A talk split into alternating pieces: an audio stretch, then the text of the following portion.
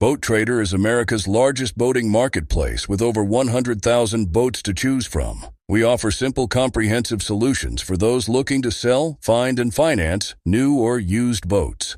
Visit BoatTrader.com to get started. This upcoming concert season will be all about the boots, and Tecovas is your stop for the best in Western style. Tecovas has seasonal and limited edition offerings this spring and summer, including men's and women's boots, apparel, hats, bags, and more. All Tecovas boots are made by hand in a time honored tradition with timeless styles that are always on trend. And Tecovas has first wear comfort with little to no break in period. It's hard to find this level of comfort paired with this level of style. Stop by your local Tecova store, have a complimentary drink or two, that's WCB style, and shop new styles. The smell of fresh leather and friendly staff are at your service. Many stores even have leather custom branding to make your boots truly personalized. And with regular live music and events, there's no in store experience like it. If you can't make it into a store, just visit tecovas.com. That's T E C O V A S.com. They offer free shipping on all boots, as well as free returns and exchanges, and ship right to your door. Go to tecovas.com and find your new favorite pair of boots today.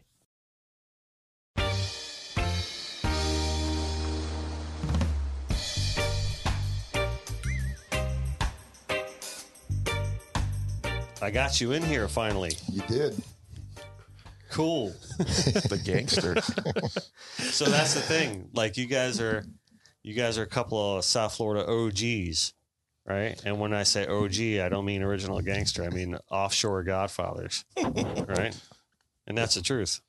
Right? So uh, I'm glad you're back. yeah, thanks for having me back, right? man. You came back. Yeah, glad to be here. You came back. we have business Yeah. to take care of. We, so we got business to we take have care business of. to take care of. Damn right That's we it. do. I like that ring. Thanks, man. Let me see that thing. There you go. Skull and Waves, man. David Yurman. That's sweet. Yeah, I like it, man. It's kind of understated. Sweet. I like it. Right on.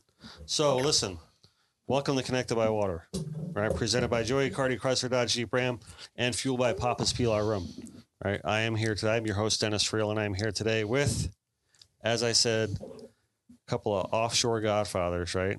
Welcome back to the show, Thanks. Tiny Walcott, and welcome to the show, Mr. Tim Maddock. Thank you for having me. Yes. So, um, what's up, man? Tell me a story. Man, I'm glad to be here No, this so, so this is this is why I say that. This is why I say that, right? Because when I saw him at the Cove tournament, we're sitting on Nate's boat, and it was after your episode, right? He's like, "Man, me and Tiny go way back. You We don't do. even know how far back we go. I mean, way back. Call him right now. Call him right now, right? Yeah. So I'm We- like, all right. So tell do, me a man. story. We, we were just starting to talk about it. Uh, I'll, I'll tell you a good story quickly about this guy. This guy, very influential in my career. Very, very influential. Yeah. um one of the he was the first guy that really had been in the I met uh like that had been in the private boat world had been like catching giant bluefin tunas and like trolling and kite fishing and I mean he's I, whether you guys know it or not this is like this is definitely one of the Pompano gangsters Oh, I know it. from Old G. Like when it comes to kite fishing, like his team and his gang definitely in the midst of making it what it is today. Like I credit him a lot for the kite game. You know, Well, I credit Maybe you like- for bringing him into the room because this is episode 81, and and I think I've been asking him to come in since episode one, yeah. right? And he's finally here. Ah, it wasn't that. It wasn't that. I don't know, no, but He's- he's a I've been asking you for a while. he's a and quiet, he's like, "I'll come cocky- in, I'll come in." Oh, not not, not yet though, not yet though. He's a quiet, cocky, understated Yeah. guy. It's really unique. He's he's a, he's a unique, dynamic kind of guy. He's a, a, a definitely a different dude. That's for sure. Different thinking Yeah, and uh, no, he's cocky as hell if, if you let him be. But he's one of the most humble people I ever met, for sure. def- uh, Tim, you're definitely an interesting guy. They broke the mold, that's for sure. I good or bad, indifferent. I Good, guess. Good. great. It's No, no. I no, great, good, Good. Listen, listen.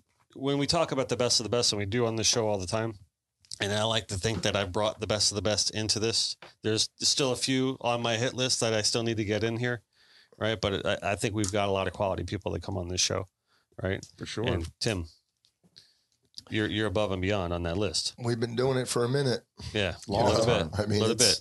And I we were talking about that, right? So I want to retell what I said at the bar too, for the sake of the show. First time we ever met, I was in high school, Right. way back when, because you know, friends with your sister and we all went to high school together. And I look up on the wall, and you corrected me. It's bluefin tuna tail. It's this huge ass. Was it eight hundred pounds? Eight forty. right? Something, right? And I was like, oh my God. I looked up at it, right? and Danielle comes over and goes, yeah, my brother caught that. I'm like, I'm like, who caught that? She's like, my brother caught that. And then you walked in the room. That was the first time I ever met Tim Maddock. So, yeah. So, first impressions are everything, right? I just had that tail redone at Gray Yeah. when we had that big yellowfin that we caught last year. Yeah. And we had that, that mounted and I had the tail redone and it Mhm. just bringing back the memories of, you know, I was like 16 years old when, Yeah. 17 years old when I was up, you know, when I was up there doing that. Yeah. Didn't you have like this picture of you holding up this big curly hair or whatever? Yeah. I looked like Timmy then. Yeah, Yeah, so- look. Timmy with a hair. Yeah, Yeah. yeah. Yeah. I want to take a time out here real quick and introduce our returning bartender, Miss Karlene Rybinski. Gentlemen, How are you? fantastic. Thanks for coming back. Absolutely. We didn't run you off last time. Nope. Now you're going to talk more today. a little scared today. the times in the room. So, Karlene's highlights include dyeing mustaches, right? And she did that last time, but there's no mustaches to be dyed today. So, just fresh You, drinks. you and, got one. and What about back waxing? Do you do that? I actually have done that. um, when you came in last time, you came in, you told a story, right? And it was obviously the most compelling of stories.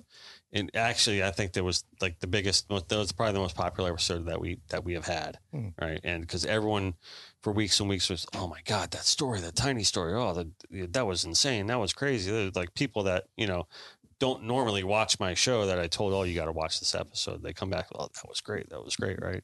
So, but you're coming on today not to tell a story. You're coming on with your pal, Yeah, right, to talk yeah. about the old days. Old days, and you know, Right. you know, I, I'm not going to let him get away with this, but he has a pretty amazing story of survival too, which I hope you got. He touches on in this conversation Yep. because it's a it's a story. When I heard um, what had happened to him, I wasn't shocked that he survived it, and uh, because he's just that dude, you know, he's that guy, that hardcore, old school, tough, tough dude. hmm I got a couple stories of toughness to tell about him. Like I met I met Timmy on the Florida Fish Finder, which was a head boat um, that fished the Dry Tortugas. Mhm. So I was young. I, I, I was 17 years old and uh, just started my career. Just started like moved from the Helen S and the Fish City Pride to the Fish Finder. Kind of decided I wasn't going to college, and uh, we did this trip. It was like a it was like a no, it was like like a mutton trip. It was on the moon. Everything was planned out carefully. Like all the regulars came. Uh, Timmy wasn't a regular at the time, but he showed up with First time ever. First went. time ever on a boat, and he showed up with Cliff and I think Mike Reesert and a couple other people, a couple of the Pompano gangsters, you know, sailfish gangsters. Yeah. Well, Mike's And- not. Mike's kind of pretty.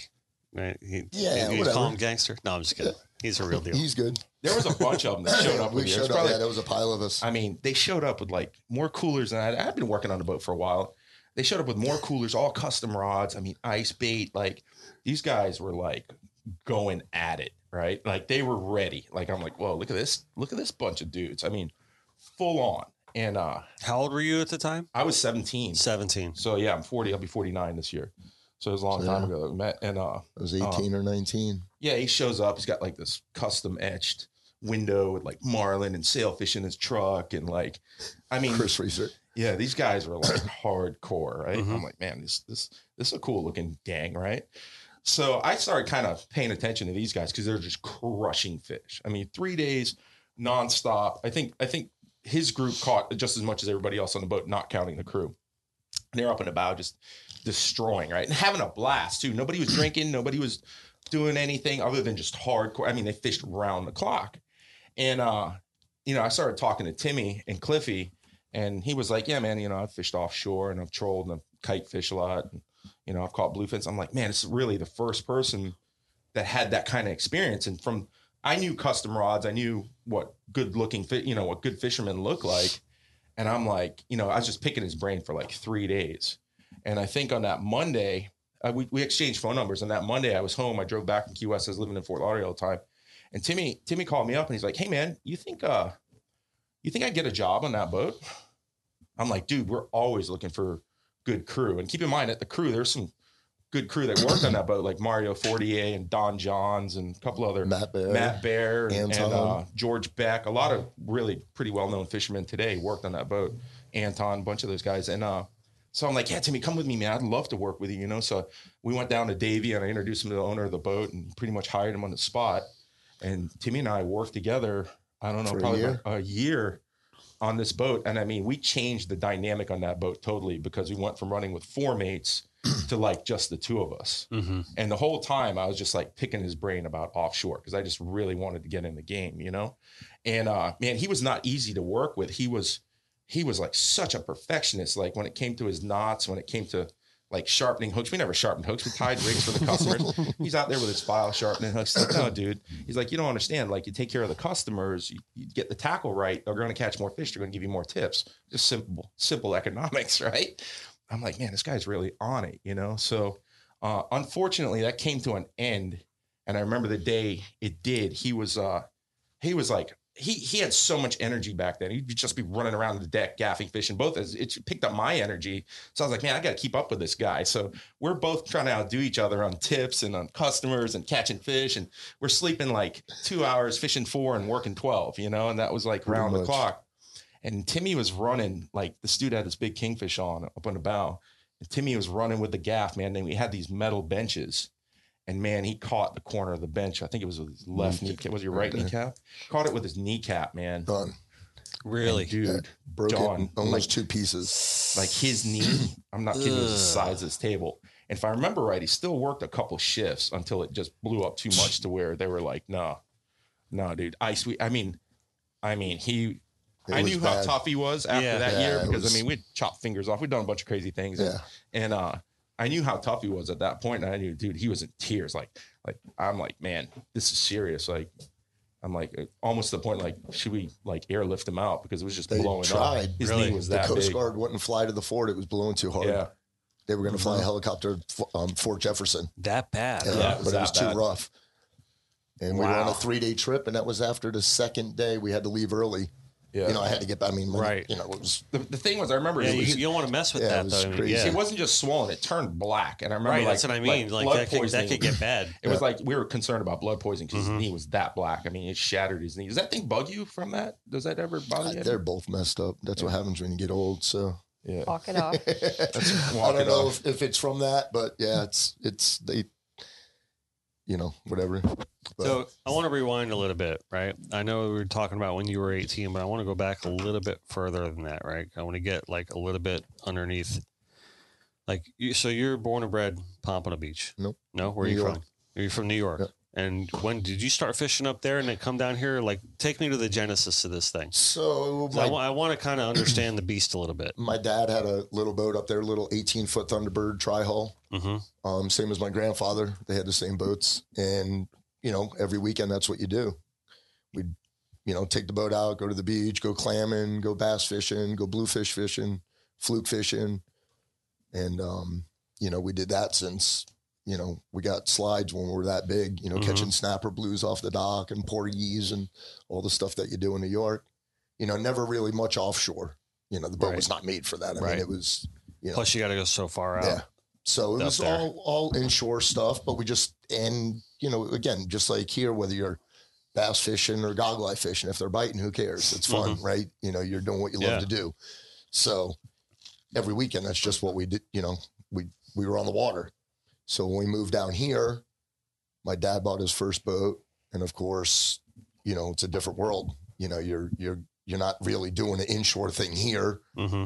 you know you got to learn you know learn to figure out the ocean. And um we did that for he bought his first boat. I don't know how many years he had it for. Maybe five or six years he had a 23 foot formula Mm-hmm. and then he bought a 25 mako in 83 1983 So when did you really start feeling it? Like, like, because I mean, the, the the passion and the drive for it and all. You The- know what I mean? Like, so- you, like, I'm, I'm sure, like as a kid, you know, you fish, you have fun, and we've all been there. I mean, you know, pirouettes, you know what I mean, and, and stuff like that. And then, but then there's a certain point where like that light, that switch goes off. clicks. You know what I mean? And you're like, all right, I'm serious about this. so people i mean i'm often asked you know who taught you the most in fishing or you know who do you look up to the most Mhm. or you know where where'd you get it from where'd you get the the go and it's funny because I look at pictures fishing with my dad, and we'd be fishing like a, you know, a billfish tournament with one kite out with two baits on it, Mhm. and like two rods out the other side, number seven wire, J hooks this big, you know, 80 pound mono, you know, um, had no business being there. All that know. Andy monofilament. Well, just had no business being in Yeah. the tournament, you know, the Ferguson. So, so now you go back, the Fergusons, do you know who they, Mhm. Barbara Ferguson and Don, right? So there was three or four boats back then that were doing the live chum in, fishing pilchards, which no one even yeah. knew nothing about offshore. Um, so again, being on my dad's boat, but being way too young, you know, you never went out and got 10 sailfish bites in a day, Right. but they would catch three or four or five. And it was a lot of the tournaments were kill tournaments. So, you know, holy crap, they got five sailfish on the dock. Like that was like, for me, man, I just can't wait to catch one, you know, my Mhm. first one. I want to catch my first one. And, um, so I, I think even at a young age, it was it was there. It was there. The you know it was it was inside of me. And then when my dad died, you know his boat went away, and and you know that was that in 1987. That's when I went up north. We Mhm. b- buried my dad up in in New York, and then I ended up fishing up there that season. Um, and I and I said I'm going to fish with everybody I can until I get my own boat and and just learn and just learn and just learn. Um you know because everybody's got their little you know everybody's got something to offer to this day. Every time i go fishing with somebody i go oh, i'm going to try that next time. Right. i'm even going to do it better because i'm going to do it this way. Hmm you know you, you got to always be learning. Yeah. and um i ended up i got a few jobs up there and from bad luck this happened on that boat and this happened on that boat but i ended up fishing with wink dorsbacker who i don't say he taught me the most right? I guess my dad taught me the fundamentals growing up and how to tie a knot and and all that stuff. 1000% the the go go go 100% i attribute to him hmm to this day. Like, and and we left on kind of bad blood because like I couldn't take it anymore and I couldn't work, you know, for the guy. But I fished the whole season up there with him. We came back to Palm Beach and then and then I was done. But until you learn that and and understand why you can't do this, you can't do this, don't do that, because whether you're sail fishing, whether you're bluefin tuna fishing, whether you're world record fishing, whether you're black marlin fishing on the reef, one little thing you didn't do right and it cost you a world record or it caused you not to pull or it caused your line to break or whatever it is. So, um, you know, I fished with a lot of different people Mhm. and in, uh, in 1992, I bought my first boat. Nice. I bought my 25 Mako. Nice. And, um, And I mean, I'm sure your brother Cliff had to be a big influence throughout the whole because you guys grew up fishing together too, didn't you? Yeah, he he actually bought a 21 foot Mako Mhm. about a year, I think, before I bought. That's where him and I started. He bought a 21, I bought a 25, he bought a 26. Right. I remember the day you got the 27. He bought a 33. It's funny, I got the loan that first I- year. I remember I'm the day. McNabb and Federal. I didn't even have a job. Yep. I remember the day I you got the loan. have You job. I was Yeah. like, oh my God, that's funny. I and we remember went that to- day. I went to the bank because we knew the girl there, and um, yeah, I was like, we're- man, we're- I could I could sell enough fish to pay for. It was a, like a three hundred dollar boat payment. Yeah. you know, for a twenty five Mako with a single motor. You know, What's that? What's that when you when you you're past the time frame where you can't like like like accuse Statute anyone? limitations. You Statute say of you're past- limitations. past the statute Oh, yeah. Yeah, limitations. but he's like, that, he's like 22, he's 22 years old Yeah. buying a 25 Mako, which was, I remember you called me the day, like I got the loan, I got the boat. I'm like, what are you going to name it? You're like, I'm going to name it after my dad's boat. And that's when the, the vitamin C too. And then I was like, that's where the two comes from. well, so The my dad's boat up in New York was vitamin C. hmm When we came down here, his boat, his first boat he bought here was vitamin C, Roman numeral two. hmm Then his Mako was Roman numeral three when he passed away. hmm So then Cliffy was the first one to buy a boat out of him and I. So he started with vitamin C, you know, kind of started over again, just vitamin C. Okay. So when I got my boat, I'm like, okay, I'm not going to beat this Roman numeral thing up. And I just went vitamin C TOO. TOO. Okay. Yeah. Nice. All right. Cool. That's cool. That, So, yeah. that's good. That's where that all started. But, and then, and then, and, you know, we've had, I mean, you know the stories and tournaments and So this is where this is the thing. So this is the humble thing that's coming out right now because Tim, you're a legend. Okay, so and and I'm I'm glad you gave us that little backstory um, of you know your whole start to all this like that because and I don't ask everybody that right? Like the most of the time I'm just like hey what's up? You know what I mean? We're Yeah, doing yeah, yeah. how'd you do in that tournament? How'd you do in that tournament? Right? But you know you're a guy that I want the audience to really understand you know who, who's sitting in front of us like from beginning cradle to grave here. You know what I mean? Because I I, I th-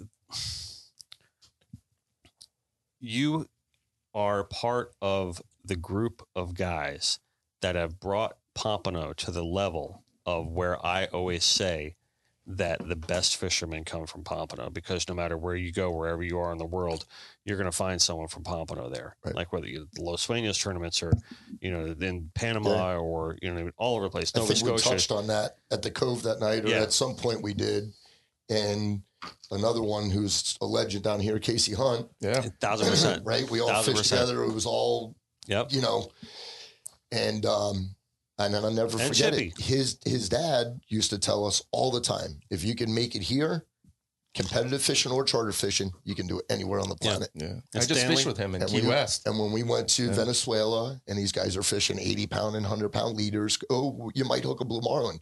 We're not blue marlin fishing, we're sail fishing hmm and white marlin fishing. And you're allowed to use a 30 foot leader. So you can catch a 300 pound blue marlin with a 30 foot leader. I don't care what, you know. And we went to 50 pound fluorocarbon down there. They thought we were out of our minds. You know, no snap swivels, just a, you know, bulb, you know, you, and, you know, you start winning and, and redefining the rules there, you know. Um, so yeah, I mean, that Well, was, that's that's what I mean. It's like when I bring it up, you know what I mean, and, and I say that, like you know, your face comes into my head when I say that statement. You know what I mean, and, and a few other faces like the Hunt families and and and the guys like that, and Artie and, and Yeah, yeah. Skip and all those guys. You know what I mean? Like it's like that's like this whole like cloud of faces that I see when I say that. You know what I mean? And you're definitely right on the top of that cloud. So I mean, you're a legend. You're a living legend, um, and you're an innovator and um, and I want to make that clear to the audience listening. You know, to this. So I, that's really why I wanted to get that backstory. Um, so an interesting thing is that then you launch into doing tournaments, right? But I want to bring up one question because I was talking to Mike Lamb about this recently, and you know he comes from Virginia originally, Mhm. and, and the whole thing. So he's got this Mid Atlantic experience, and he's explaining to me about how those guys really don't like kite fishermen. Right. So you are heavy marlin fisherman, like throughout all the islands and everything like that. Can you give me a little insight on that, and what's your take on it?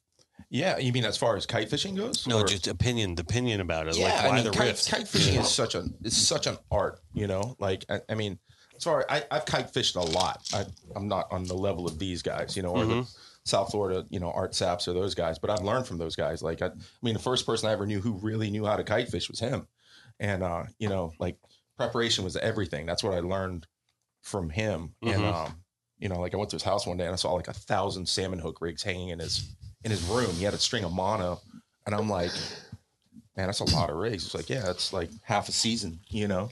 So pretty, you know, hmm preparation meets opportunity type thing. But Right. yeah. But kite fishing, I mean, you know, obviously it started with in Catalina Island, you know, and then Bob Lewis brought it here. And then these guys, have, uh, you know, South Florida charter fishermen kind of adopted it from him because he was crushing it, beating everybody, you know. Hmm But when it comes to the terminal tackle rigging, this is again why he was such a pioneer in it. Like he came up with things that nobody else is doing. I think he's probably the first person I ever saw with popping corks, like fishing popping corks. I mean, stuff going back that fundamental that you take for granted today. But like instead of streamers versus popping corks, hmm you know, or kingfish were eating everybody off. He was catching all his fish because corks were staying up on top, and you know, just like the salmon hook. The salmon hook had been around for a long time, but going to like the stainless ones, and then you know, he definitely uh changed the game. I mean, Mhm. he not only that, but when it came to boats, you know, the the the kite fishing thing, and I'm not even sure he realized this, but. I worked on the big boats back Thank in you. the '90s, fishing like the Fort Lauderdale Billfish tournament. I'll take another one, thanks. The Fort Lauderdale Billfish tournament, um, kite fishing with Larry Withall, and I had to fish against him and Cliffy. hmm And what we realized was where all the big boats had flown kites in the 80s and 90s, like Timmy and Cliffy were doing it on center consoles and just whipping everybody's ass to a point where the big boats got to a point where they thought they couldn't compete with him or Cliffy or who else was Frickin' who else- Frack, Frickin' Frack, yeah, yeah. I mean, it was Casey, yeah. it was it was yeah. a big Those thing. guys with were dominating it in the 90s, like Mhm. dominating the tournament to where they were putting observers on the boat. And here's a great story. He got he had just gotten his comp 27, right? Mhm. And like it was the sickest boat. Like it was gunboat gray before any other boat was gunboat gray. I'm like, man, that's a killer color. You couldn't see it. It was invisible. Like in any haze, you didn't know where he was, you know? And uh I remember Skip Smith putting like 60 year old observer on his boat. I don't remember what year this was, but sometime in the mid 90s or somewhere around Early that 90s. early 90s. And uh, he puts this this old man on the boat, and Timmy goes to him. He's like, "Dude, you're making me late. This guy, there's no way this guy is going to survive the run I'm about to make." Mhm. And he's like, "No, you got to have observers because he had won like three or four in a row."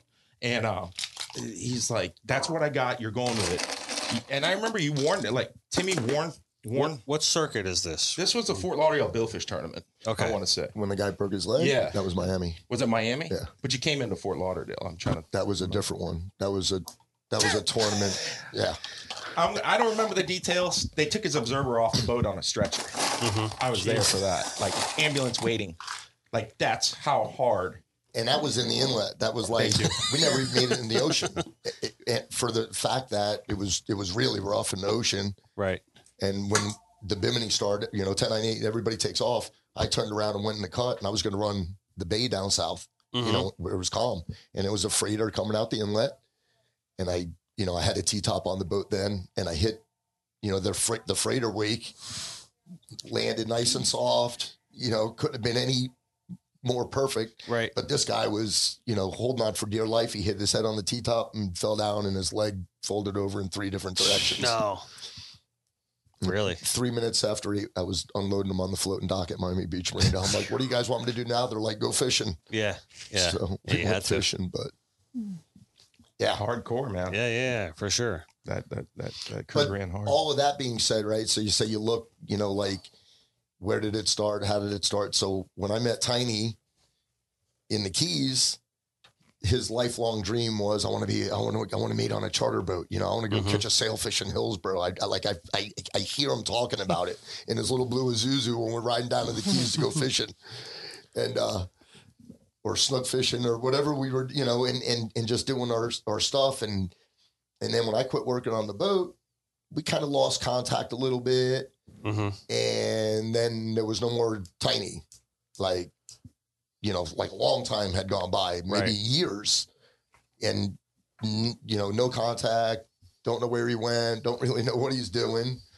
And then somehow he came back and we started talking again. And you know i worked on this boat we're pitch baiting 500 pound blue marlin and we caught this world record you know like He left and came back a master. and I'm going, holy shit, this guy, you know, how, you know, like he wanted to do what I'm doing and now I want to do what he's, you know what I mean? Yeah, So it's yeah. like, it's, Yeah. you know, it's, it's a, it's just, and he worked with some good people and he had the dire passion for it, which is where it all starts. Right. You know, you say, when did the fire start? When did it, you know, That's it. it's, you gotta want to be the best at it. I don't care what you're doing. You know, if you're not, if you, if you don't want to be that guy, if you don't want to win every tournament, if you don't want to catch every world record, if you don't want to catch a bigger fish than you know, then that's cool. But you're never gonna, you never, you're never gonna be, you know, you're never gonna be at the top. You Right. know, if you don't have that dire passion to do it. And um, so yeah, I mean, that's I, you know, we we met here. I was kind of already doing this, even though I look at pictures now. I started to say that earlier. Like I would look at pictures with my dad's boat and go, God, how did we ever catch a fish? we didn't have bait wells. They didn't have bait wells. They made you had a bait well this big on the Mako. You could put like three dozen baits in there, Mhm. and then you would fill the fish boxes up with water and throw some bait in there. And they're sloshing, you know, four foot long That fish is true. boxes. Back Like, then, you just there- made there do. Was, there was you no, did whatever you did, was no- styrofoam coolers or whatever it was. It didn't was, matter. It was, Yeah. uh, and then when I bought my boat from Real Music, Kevin McDaniels, Mhm. and he had a 50 gallon plumbed on the deck, and he would 300 pilchards every morning. You get up and go catch them, throw your four or five dozen goggle eyes in with your pilchards. Mhm. But that was like the beginning of it for me. When I bought my boat from Kevin, who had won the Pompano Rodeo a bunch of times, and like back then you didn't catch tunas, but this guy caught them every time he went fishing. Like you Mhm. catch a blackfin tuna, in the early '90s was it was a big thing. Not like Now, oh, if we don't catch four, if we don't weigh four in the tournament, you don't stand a chance. Like Mhm. it was not like that. Whether they weren't here or whether it, it it's not because of live chumming, because you're not allowed to do that anymore, Mhm. right? So, and there's more caught now than ever. Maybe it's the tackle technique, whatever it might be. But back then, if you weighed in one or two tunas, you were God, you know. So I think a lot of that talks to too about you know what you said earlier about you know every time you go out you're still learning, but it's almost like now the secrets are all out there. You know what I mean? And everyone's kind of just racing against the same methods and techniques, you know, and then who's going to land on it. Now, there's also your separator guys, Right. The guys that are on your level that are going to always know, yeah, I taught you everything I know, but I didn't tell you or everything you know, right. but I didn't te- teach you everything that I know. Right. You know, that kind of theory. Yeah, but there's a lot of that. We were bait fishing yesterday on my brother's boat in Jupiter, sardine fishing, and my son was on Nate's boat. hmm We were sardine fishing side by side, and they kicked our asses. Yeah. Well, And you my know, buddy's on my boat, John Hubart, and he's going, "Is this when the teacher or the master I got it. On, the-" I got it on record from when he came on. So, So, you know, yeah, the, I he, mean, you know, there's a claim that was made there. there there is a um and I and I you mentioned it earlier with putting a price on your time and hmm shutting down on the weekends and your at your situation and my situation and right so everybody's got their story and um I remember my dad's friends when we started fishing the way we were and you didn't have nobody owned a bait pen hmm you didn't know there was no such thing as a container Right. like that that was my buddy worked at Fort Lauderdale. We were like, oh my God, we could put these things in the canal and and drill holes in them and put bait in them. And we won't have to sit at the buoy all you know, like that didn't exist. So all the little things like you say you, that you take for granted now Mhm. that everybody's got it, you know. Um, but I remember my dad's friends who were all phenomenal fishermen back in the day going, you know, and if I had to, I would say they were probably 50, 55 years old. And, you know, we're, we're growing up. hmm And I'm like, why don't you guys fish anymore? You know, you were the people that we looked up to back then. And, and they were like, that's why. Because you got 12 containers in the water Right, with 3,000 right. baits penned up. And we know we don't stand a Yeah. chance. Yeah. and, We can't do it anymore. um, and and now I see that happening. You know, I took up hunting. You Mhm. know, that's a whole nother passion. That's you know, um, and and you know, Tiny said it. You got to put a, you know, you, you got to have a price on your time, right? And the tournament thing for me anymore, like the sailfish tournaments, it's awesome. You know, it, when I see Artie win three in a row, does it get me like, oh, I want to be back? You know what I mean? Of course it does. I still, That was a hell of a season. every time I get a sailfish bite, I get excited. You know, Mhm. last year we caught 65 in one day, the most we've Yep. ever caught. I mean, Yep. like it's, I can't wait. I hope they start tailing down there, you know, this month. Yep. Um, but it's like, So let Pa- other people. pause for a second. Pause for a second, because I want to bring that up. Okay. Because the first time you did it, you did what, 50, in 2009 right? In 2009. And that's the state record, was right? Was the state record. Yep. Then that got broken. And then you went down and broke it again. uh, several other people broke it in between all that. Right. So I caught 50. The next year, Jimmy Lambert caught 58 Okay. with Fly and Joe. And then uh, main attraction, um, the Silent Hunter guys, the, a bunch Mhm. of Keys guys Mhm. in the last few years, they caught like 60, 65, 67, 70. Okay. So it, it, you know, they, those guys wrapped it up for, for, for a while. So, so do you think there's another run in there for you? Um, I hope so. I mean, Yeah. it was epic. You know, just watch. You know, when it's like that, I mean, the bluefins are coming through. There's yellowfins coming Right. through. There's Yeah. great white sharks swimming around. There's swordfish. There's blue marlin. There's sail. I mean, it's the ocean is just alive. So to to get the opportunity, especially driving the boat from up top, hmm to be able to cast to 100 sailfish in a day, you know what I mean, Yeah. No, it's and throw in a couple tunas It's and a majestic off. And I day. mean, It's it's majestic it's, day. It's, it's just special. You so. know, And Alan was on the boat with you he was on the boat. on the 65, right? Was he on the boat with 65? yeah, I think, well, I'm pretty sure it was the 65. So just, was just to the- bring that around, the guy that you dyed the mustache Mm. last the, week was the on the boat first with him. day that we went down there. We, did two trips. hmm So the the 65 was the second weekend or whatever. We went down there the first week we were there. Um, you know, to me, what the we learned the day that we caught 50 back Mhm. in 2009 when you're sight casting, you don't want to hook four or five fish. Mhm. It's you could catch one or two of them way quicker. They're not going anywhere, right?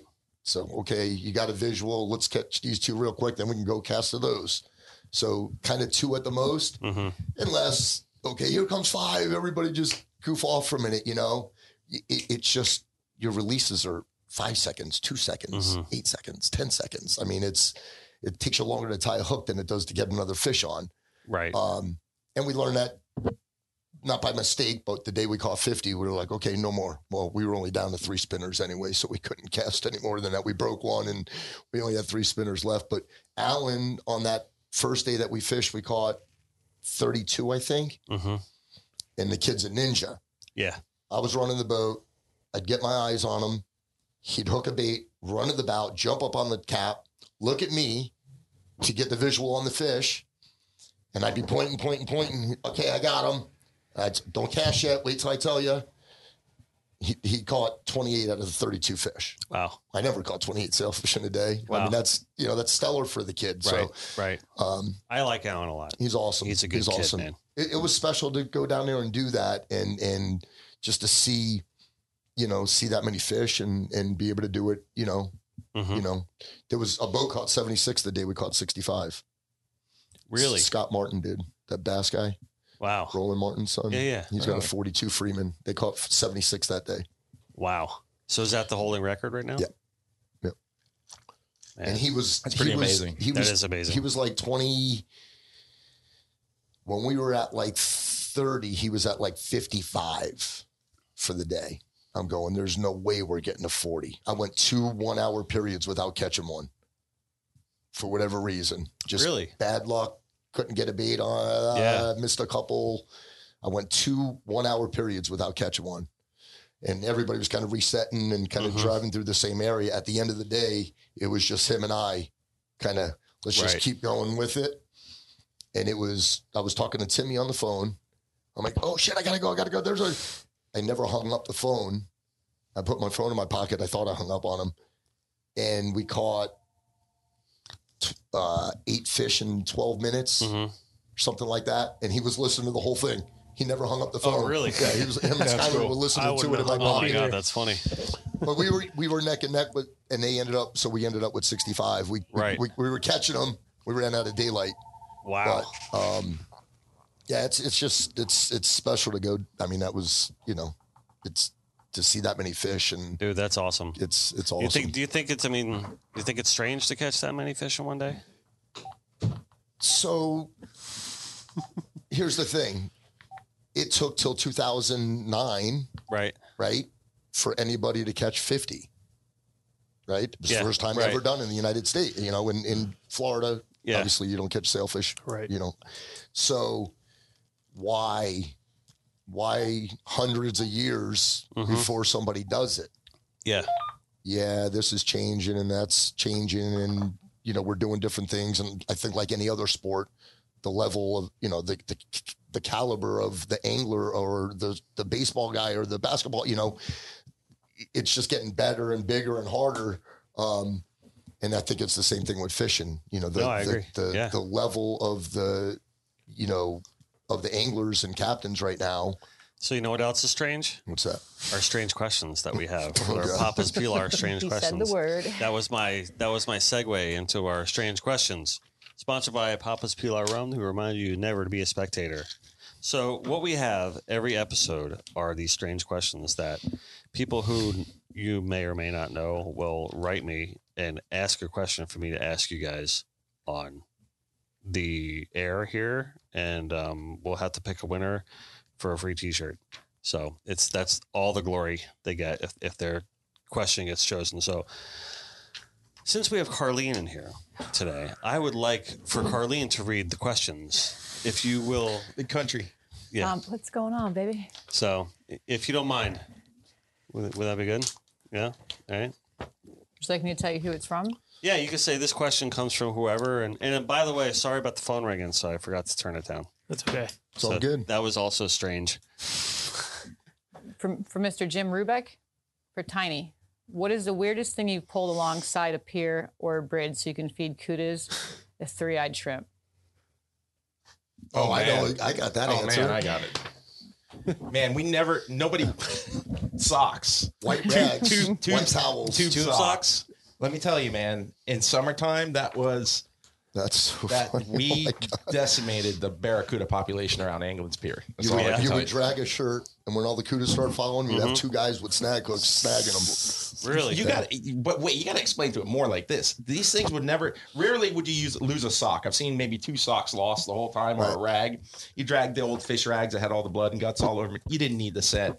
Anything light colored, Right. You would drag it down the side of the pier, and one guy would have it on their rod, and there would be ten guys behind them snagging kudas because Yeah. the kudas come up in, out of curiosity and Yeah. just they're looking at it. They don't know if it's another kuda or something they can eat. Yeah, that was. uh You ever use those old tube lures? Yeah. yeah, they never worked much back then. I, I, mean, I when we used to go down to marathon every every summer we had this place that we would go down and I just feel like spend like two weeks. Down they there, sold it's a ton- different It deal. is. They It's- sold it a is. Just ton like of them the down Overcock. there. Yeah. we used Yeah. to buy them at Captain Hooks there, Yeah. at Cut, Yeah. right? And we used to just those things worked like a charm. And then we Shallow we, we take them out to Sombrero Light. We, if we'd see a cuda there and just want to hook up with them, they they hit them like candy. oh yeah, yeah. Yeah. the, the, the, they work good in the keys. We would only pull the rags out when you got to remember, like in all the different stalls under the pier, you'd have all the kudas just lined up. And Yeah. you're- I mean, you're fishing them all day long, trying to get a bite out of them with every live beat you Yeah. got.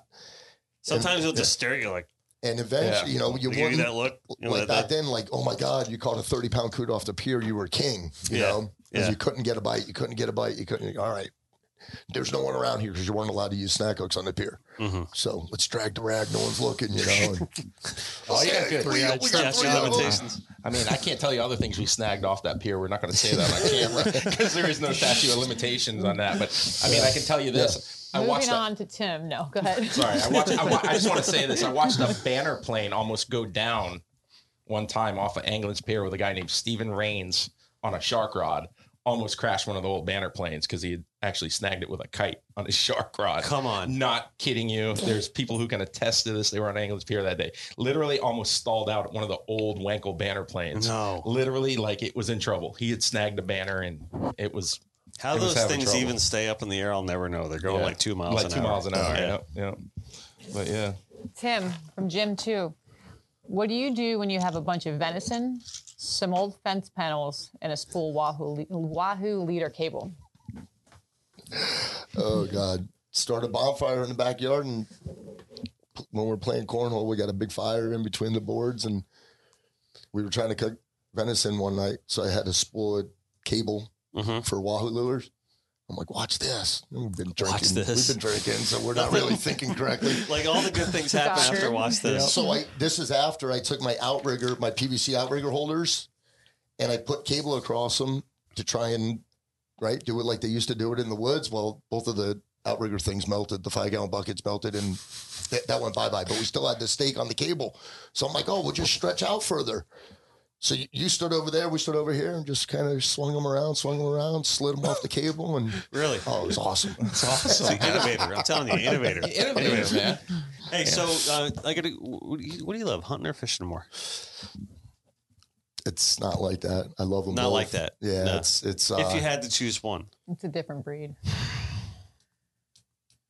I- where's your head at with that? Yeah. I don't know. I can't answer that. Your son showed us a video Mhm. of his leg. Oh, shake- God, shaking. from the deer. Yeah. Okay, so you know, how many inches is the deer? How many pounds is the marlin? Right. So a lot of people, I got customers all over from the Midwest talking about deer, and they want to come gator hunting. So they're like, you know, I sent them a picture of 11 foot gator. They're like, is that like a 140 inch deer or is that like a 190 inch deer? They don't know. Right. right? So I do the same thing with, you know, like a deer compared to Timmy swordfish, mm-hmm. you know, That's a right? beast. We'll get to that in a minute. So it's like how many days, how many rods, how many baits have hit the bottom in South Florida, mm-hmm. how many buoys are out every night, and it's the biggest one ever killed, right. right? So how do you compare that to a deer? D- You know, Right. How many 150 inch and 160 inch deer are killed every year in the Midwest? You know, how many 190s? Now you're getting into a different world. You get to 200 inch deer, it's, you know, Yeah. free range, you know, not a high fence deal. Right. it, it, it could never happen. But how many people are ever going to get a shot at a 700 pound swordfish? You, Yeah. you know what I mean? So it's Yeah. like, you know, so Timmy and I were talking about it, and I'm like, so that we, you know, we lost a big one when he was little. Right. And he said Smoke, the one that they killed, and and Scott also saw it getting weighed, who was on the boat, and he's like, man, that fish that we lost was way over a thousand pounds. Really? And I never called it a thousand. And I've seen several thousand pound fish weighed, black marlin, blue marlin, Right. You know, where, you know, a lot of people don't get to see those fish. So when they say, I lost a 500 pound swordfish, you've never seen a 500 pound fish. So that it could have been 300 pounds if you Mm-hmm. lost them 30 feet down. You know what I mean? Like I've seen a lot of, you know, big fish weighed.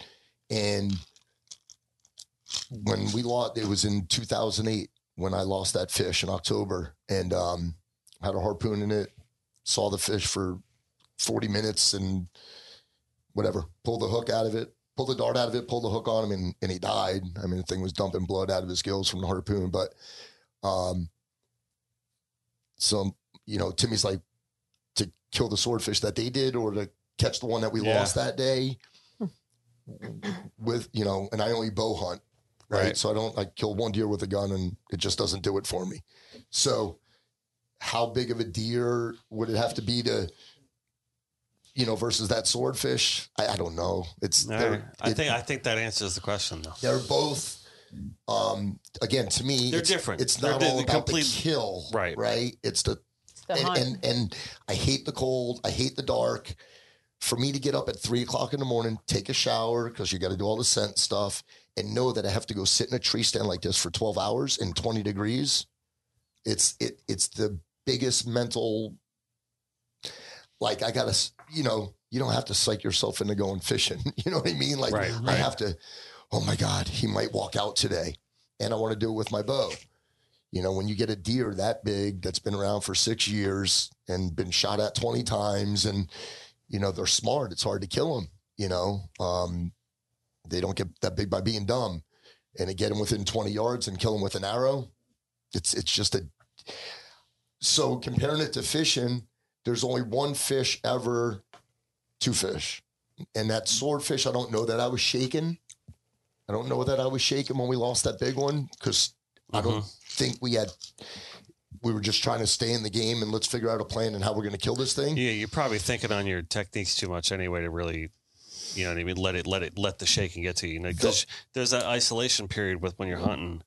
You know what I mean? Of you know, but when you're actually catching the fish, you you got too much going on to really probably let it set in. Yeah.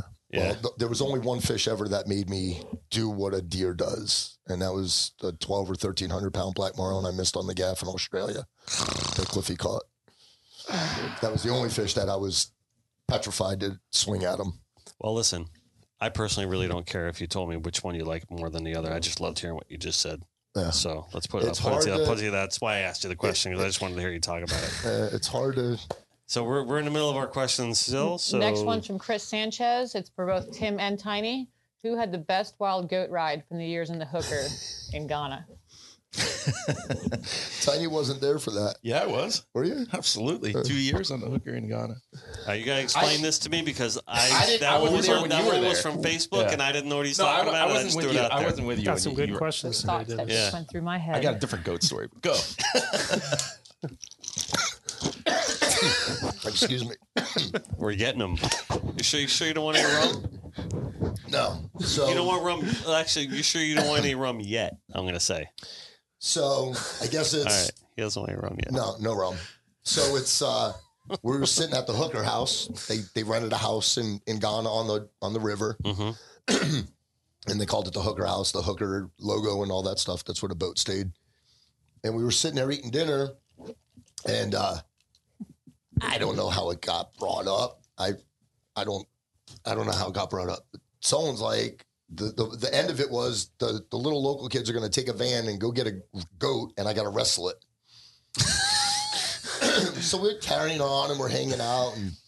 Shit! Here comes these kids holding this white goat, like, You're kidding me. and he had like little horns. And, Don't be in the mosh pit. and I'm like, Jody, seriously? Like, I, I you know, I, I got to wrestle a goat, but now I have to.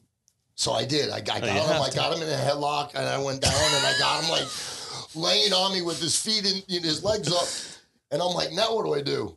Like I'm, I'm stuck. And then of course I was the bad guy because I was re- you know wrestling the goat. And you're just tenderizing that goat for Ghana, right? yeah, yeah. You- you're, I, I got a Ghana goat story. Can I answer that? Yes, Yeah. yeah. So, so It's no, it was for both of you. okay, so the night we killed a grander it was 1,030 pounds. It was with Mhm. Bo Jennings and um and uh, Clay Hensley on the on same boat, same house. Um, the celebrations were getting out of control, right? Because that was like I've waited my whole life for that. Everybody was partying. It was the first grander killed in Ghana, Mhm. and uh, it was you know at whatever West African record or whatever, and, and uh, it was a big deal. It was like it was a tough kill. It was tough, tough. What fish, right? on? Uh, on a hooker. On the Same- hooker. Same on boat the that hooker. he was okay, fishing on. So same trip. S- S- no, same boat, different different, season. different Okay, season. all This- right. Timmy was talking about the season before. This was the season after. This Okay. was 2003. So you were there in 2002, I think, right? Yeah, I went two years. I don't know. Yeah. So anyway, so You were skip on that no, with No, this Clay, is- Clay Hensley. with Clay. yeah, All right. Clay and Bo Jennings. Oh, right? with- okay. Clay Gotcha. and Bo, right? So, so we we killed a grander and uh, Frank Kokalegbo, who's an African mate, who's an amazing guy. Um, so we kill it and we're celebrating, we're having a good time. Uh, uh, Jay Meyer was on that. the was Jay Meyer's trip, and uh, so we're just out of control. All the Africans cut it up, nothing went to waste, everything was getting eaten. And that night, a guy, a little African guy that worked with us, his name was Eddie cornered me up in the kitchen. He's like, "Hey, listen, I don't remember a lot of this conversation, but he said, "Hey, listen, you know, the guys worked really hard, and you know, we want to have a celebration. Um, we want to we want to buy some goats." So I'm like, "Whatever, man, get some goats." You know. So next day, Yeah, man. I don't, I don't quite remember this business deal Dude, going goats down. for everybody. I don't remember this business deal going down, but Bo Jennings can can can verify this. That that the next day Eddie shows up. He's like, "Hey, Tiny, I got your goats." I'm like, "Got my goats? What are you talking about?" I'm hungover as hell, right? I'm like, "What are you talking about?" He's like, "Yeah, he's got two little baby black goats, right?" I'm like, they're- "I mean, these things are like this," and he's just he's looking at him and he's smiling. He's like, "Yeah, we're gonna have big chop. Chop means like food, Yeah. dinner, right? Party." So I'm like, "Nah, Eddie, man. Like, how much are the goats? I think they're like twenty bucks a piece or something, whatever." I think I, I think he made a commission on it. So I paid for the goats, and I'm like, you know what, Eddie, you kind of took advantage of me when I was partying last night. You know, we're not eating those goats just yet. And I was leaving, like, you know, relatively soon after that to, to come back to fish some tournaments. And uh, we kept the goats as pets for like for like a couple weeks until I left. And here's the best part: so every morning, Bo would get up and he'd come out of his room and he'd be like rubbing his eyes. He's Australian. He'd be like, "Oh," I'm like, "Tiny, what's going?" on? He's like, "Ah, those effing goats, mate. Kept me up all night. You gotta let me eat these goats, man." You know, I'm like, I'm like, "Oh man." He's like, "They're outside my window." And like, man, all night long. I can't take it. I mean, Bo was coming apart uh, at the scenes about these goats, right? And I know he's cracking up watching this. And uh, so anyway, so so I'm like, no, man, like you wait till I leave. I'm not. I don't want. I ate enough goat in Jamaica as a kid. I'm not eating any goat, right? Like, Right. give it to him when I leave. So I'm not kidding you. I leave. I leave in the taxi. I, I I'm I'm literally like get home, and I get this email from Bo. He's like, mate, your goats are bleeding before the taxi even turned the corner. he said they had a nice memorial for you for the goats. Like they literally cut the goats right there. As soon as like they could not wait for me to leave, right? Because Oh like my God. I was just messing with them. You know, every day I'd come out there at noon. There'd be like nine Africans looking at the goat, like licking their lips, like, Ready to roll. like they're just ready. You know, and uh, that's some good Ghana goat story for Oh you. my God, that's awesome. All right, So, next one's from. Why would you, hold, why would Chris Sanchez know that? I have no idea I how have Chris. no Sa- idea. Chris Sanchez knows everything. Like his father, Yeah. Carlos. Like Okay. they know everything. All right, all right. So I was, I was just I curious. know. I was just Was curious Chris why. with you? No. That's Uh-uh. that's the thing. That's why I was curious. I'm like, Yeah. why does he know that? Because you just told me two individual stories. Yeah, All right. two different stories. I but Sorry, no Carly, and I idea. cut you All off. good. goats are a thing in Ghana for sure. Yeah. I see that. Danielle Maddock. Oh God. Uh oh. Tim, who's your favorite cast net thrower? It's going over your head. Better say her. All right. So Well, you were cast netting yesterday, so maybe. when I talked to Danielle this morning, who she didn't tell me her plans for her oh. cross trek, but she did tell me that you guys were hang. Oh, now it makes sense to me. What? You probably don't remember much from last night. No, I do. So she says you guys were all laughing about how when they were little kids, who you would have contests on who could throw the cast net furthest with her and Maureen. Uh, I don't know. I remember. I, I remember. It's you, I, Danielle. I it's remember I you. cast netted all of them in the pool one time, and they almost all drowned. I was like, "Look, I got them all!" And they be like swimming, and then they were all gasping for Sure air. you Like, don't want it, Rum? maybe, maybe that's what she meant. John All right. Lois. All right. Oh, Los, Lois, Losi. sorry, butchering the last name. Can you tell a story of a swordfish caught off commercial pier? This is for both of you. And then second part to that is which, well, we'll go with that one. Can you tell a story of the swordfish caught off commercial pier? There's no name for Vin- that. Vince so. Austin. Vince Austin. Vince Austin caught a swordfish on a Spanish mackerel sidewinder jig on eight pound test off Anglin's Pier. I was there. I watched it. Fish is probably 90 or 100 pounds, and it was in it was in the surf eating Spanish mackerel. It was a good Spanish mackerel run. We're fishing for him. Mm-hmm. The thing was just bloated out. Like it was full of Spanish mackerel. And he actually caught it on like eight pound tests on a mackerel rod, on a spinning rod. He had to head out of the water. Like we were running for the gaff and the net and whatever we could get. And he actually caught it. The thing just swam right to the pier and stuck its head out of the water. It was like done. Really? Yeah, like 10 feet of water. I don't, I don't Did he land remember. it? And we never killed it. No, Never pulled- killed it, yeah. He actually, he actually never. The, the the jig was never in the fish's mouth. It was on the tip of his bill. When the fish turned his head straight up, it literally slid off after a few minutes. I think it Right. had like a wrap around it, and it came off, and it was it was a nice one. I mean, It's it kind of cool. Yeah, some crazy stuff swam by that pier, man. All right. I was just Vin- thought you were going to say you caught it on a sock. No, no, no. Well, this one it's for both of you gentlemen, but this one's going to be for Tiny first. Which method is better for getting results from a crew? Loud and vocal or calm and collected? I would love to hear Tiny's answer. Um, I never yelled, man. I, I never yelled, but I was always very stern. and and before headsets, like there's no need to yell. Like honestly, Mm-hmm. I've only had one captain. You're looking at me. You were after your fourth kite going in the water. I was probably yelling. Yes. Bullshit, buddy. Bullshit. Oh, oh, oh, I see. But here's the I I would have to say calm and serious, like especially with headsets these days. Mhm. There's no back in the day you're yelling because you you know you, you nobody can hear you or you're in the tower or whatever. What the or whatever. fuck are you doing down there, man? What the Oh fuck? my god. Here she goes. Listen, she you told, gave her the business?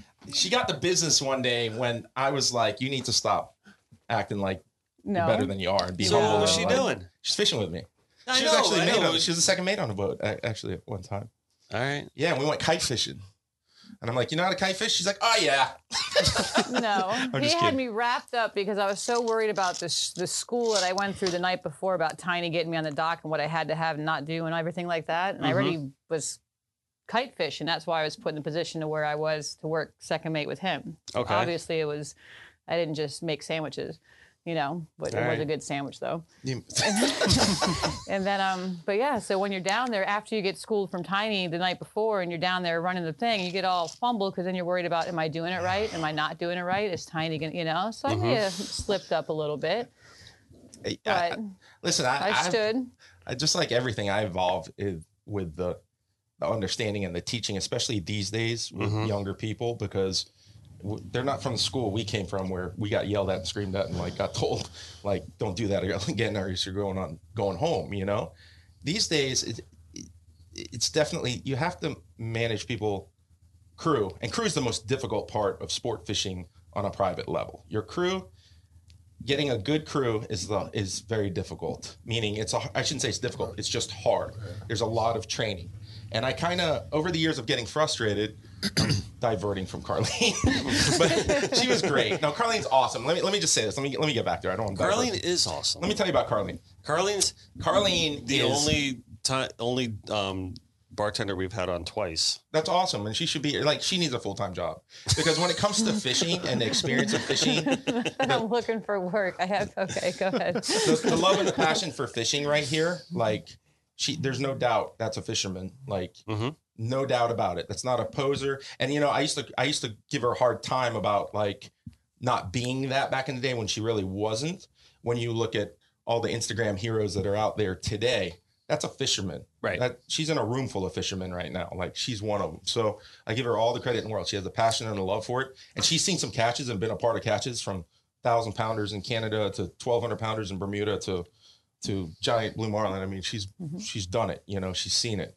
She Right. has she has more nerve than a lot of people out there. Yeah, that's the real it. reason why I want her to be the bartender on the it's show. pretty It's not authentic. just because she's hot. pretty authentic. yeah. yeah. no, she's Appreciate cool. it. Yeah, yeah. Well, that's what that's what the, one of the questions was last week, right? Was why How'd, the, the how'd you hot- get such a hot Well, bartender? that was why I had rubber gloves on, and he was a hot bartender. So yeah. I'm waiting for, for you to put up a kite from behind the bar. I, I, you, you keep looking over his shoulder at me like something's all nothing but love, baby. Nothing but love. love. I'm scooting Nice. closer and closer. Getting a little behind. What do you think on the matter? I don't know. I I I've been on a lot of different boats, and you see whether it's running them, fishing on them, you know, angling, whatever, and everybody's got their own deal. Thanks. Um, my thing, and I am extremely vocal, um, Those waters go. but it's it's out of the passion for it, right? I think there's a disrespectful vocal where your people are now they get scared, they're nervous, and they're saying "screw you," and there's man, he's doing it because he wants us to be the best and Yeah. feel it and and push us. So, and I and I think that's where I was more than quiet and more than offensive. I was just, you know, we can't do this. You can't have a snap swivel open, guys. Yeah, I'm screaming because we just lost a fifty thousand dollar fish. Right. Y- You know, I'm glad you made that distinction though, because there is a difference between an asshole and just yelling out of passion. and, and I think there's all of the above. I think there's Yeah. quiet captains.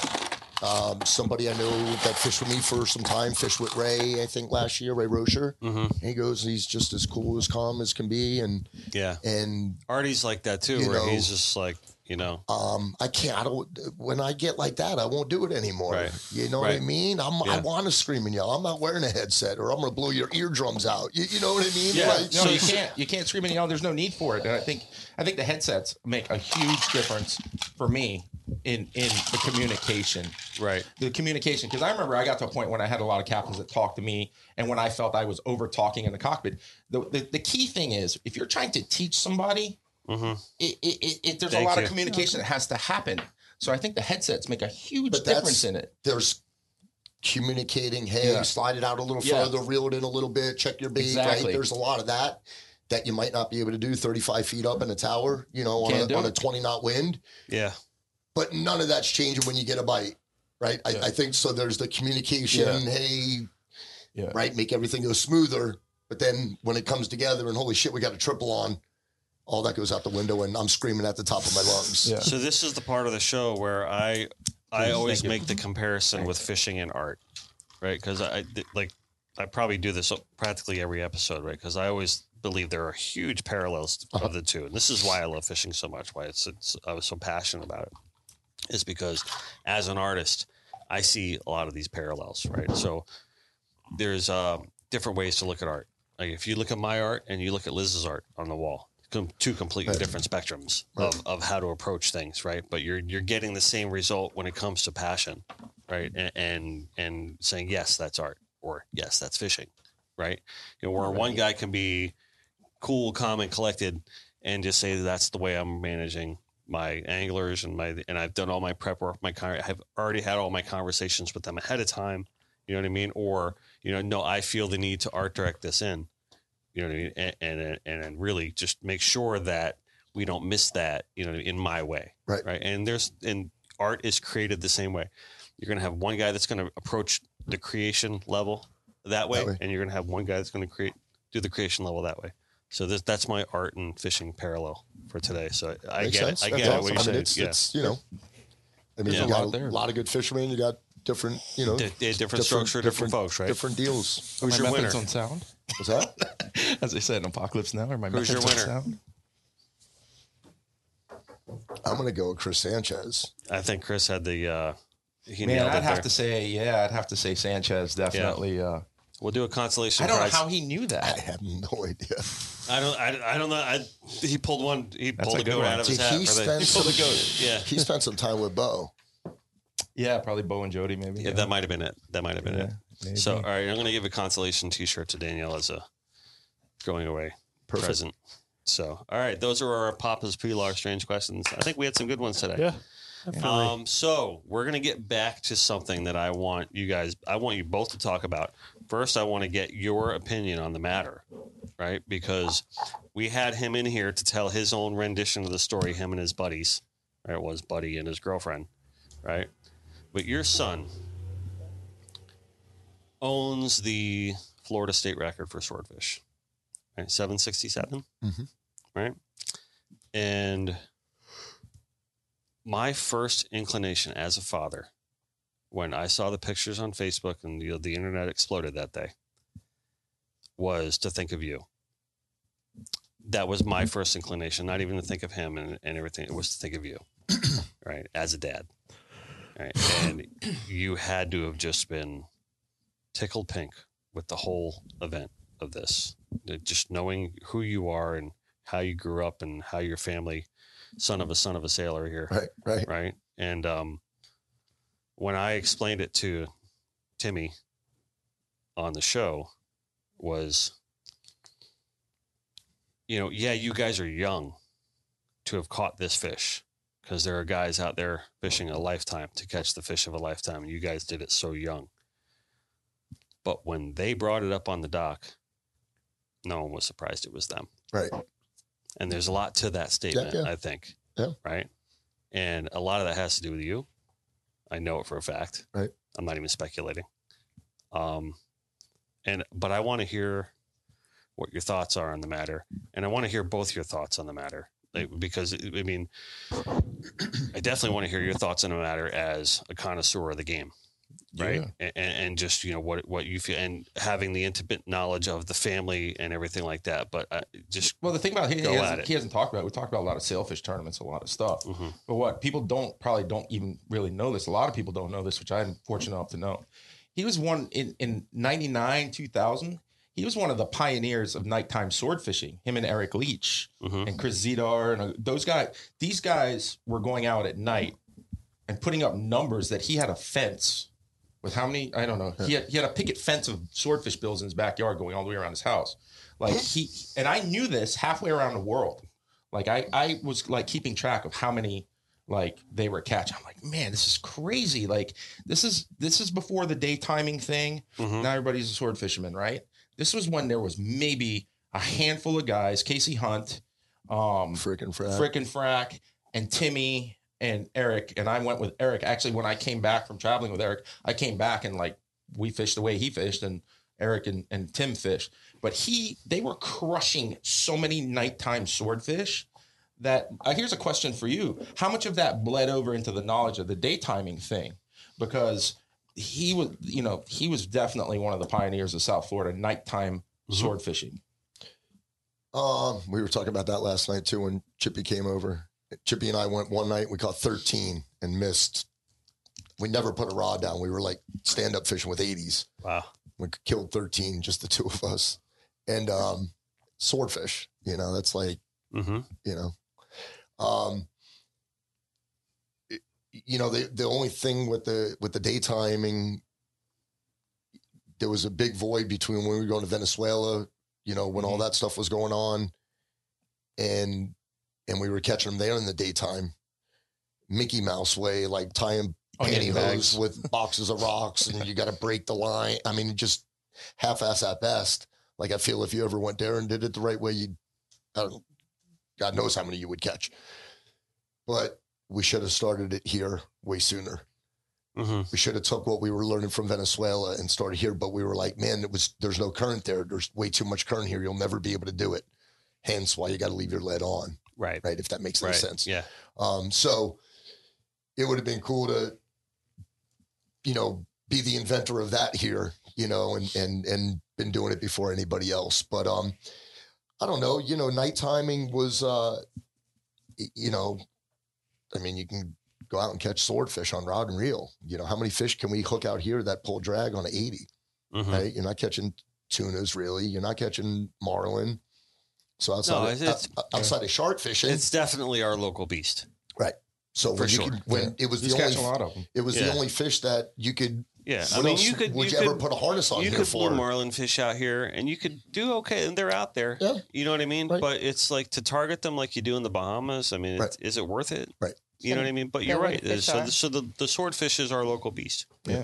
And you're catching a lot of them back then before the buoy permits and before, Yeah. you know, that's when after they shut down longliners, like there was, like, it's- again, there was a handful of boats that kept it real quiet for a long time. You know, you when were, we were doing it, the Yeah. longliners were still here. yeah. That's Were they- how were long- they still oh, yeah. Yeah. absolutely. You had to dodge them when you Yeah. were putting your rods Mm-hmm. out. So the question really was about your son.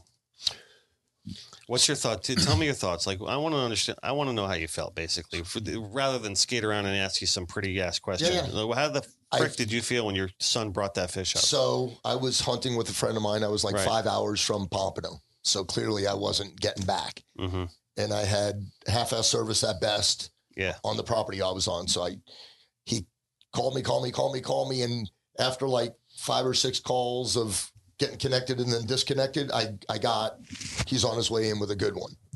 Right. I didn't know if that was 300 or 500. Is that Lance calling you? No, Timmy. Timmy's calling you. you know, Right. as he's getting closer and closer Okay. to, to coming in. And I found one spot where I my phone finally connected and and I was getting you know full service or half service, and I got like twenty text messages.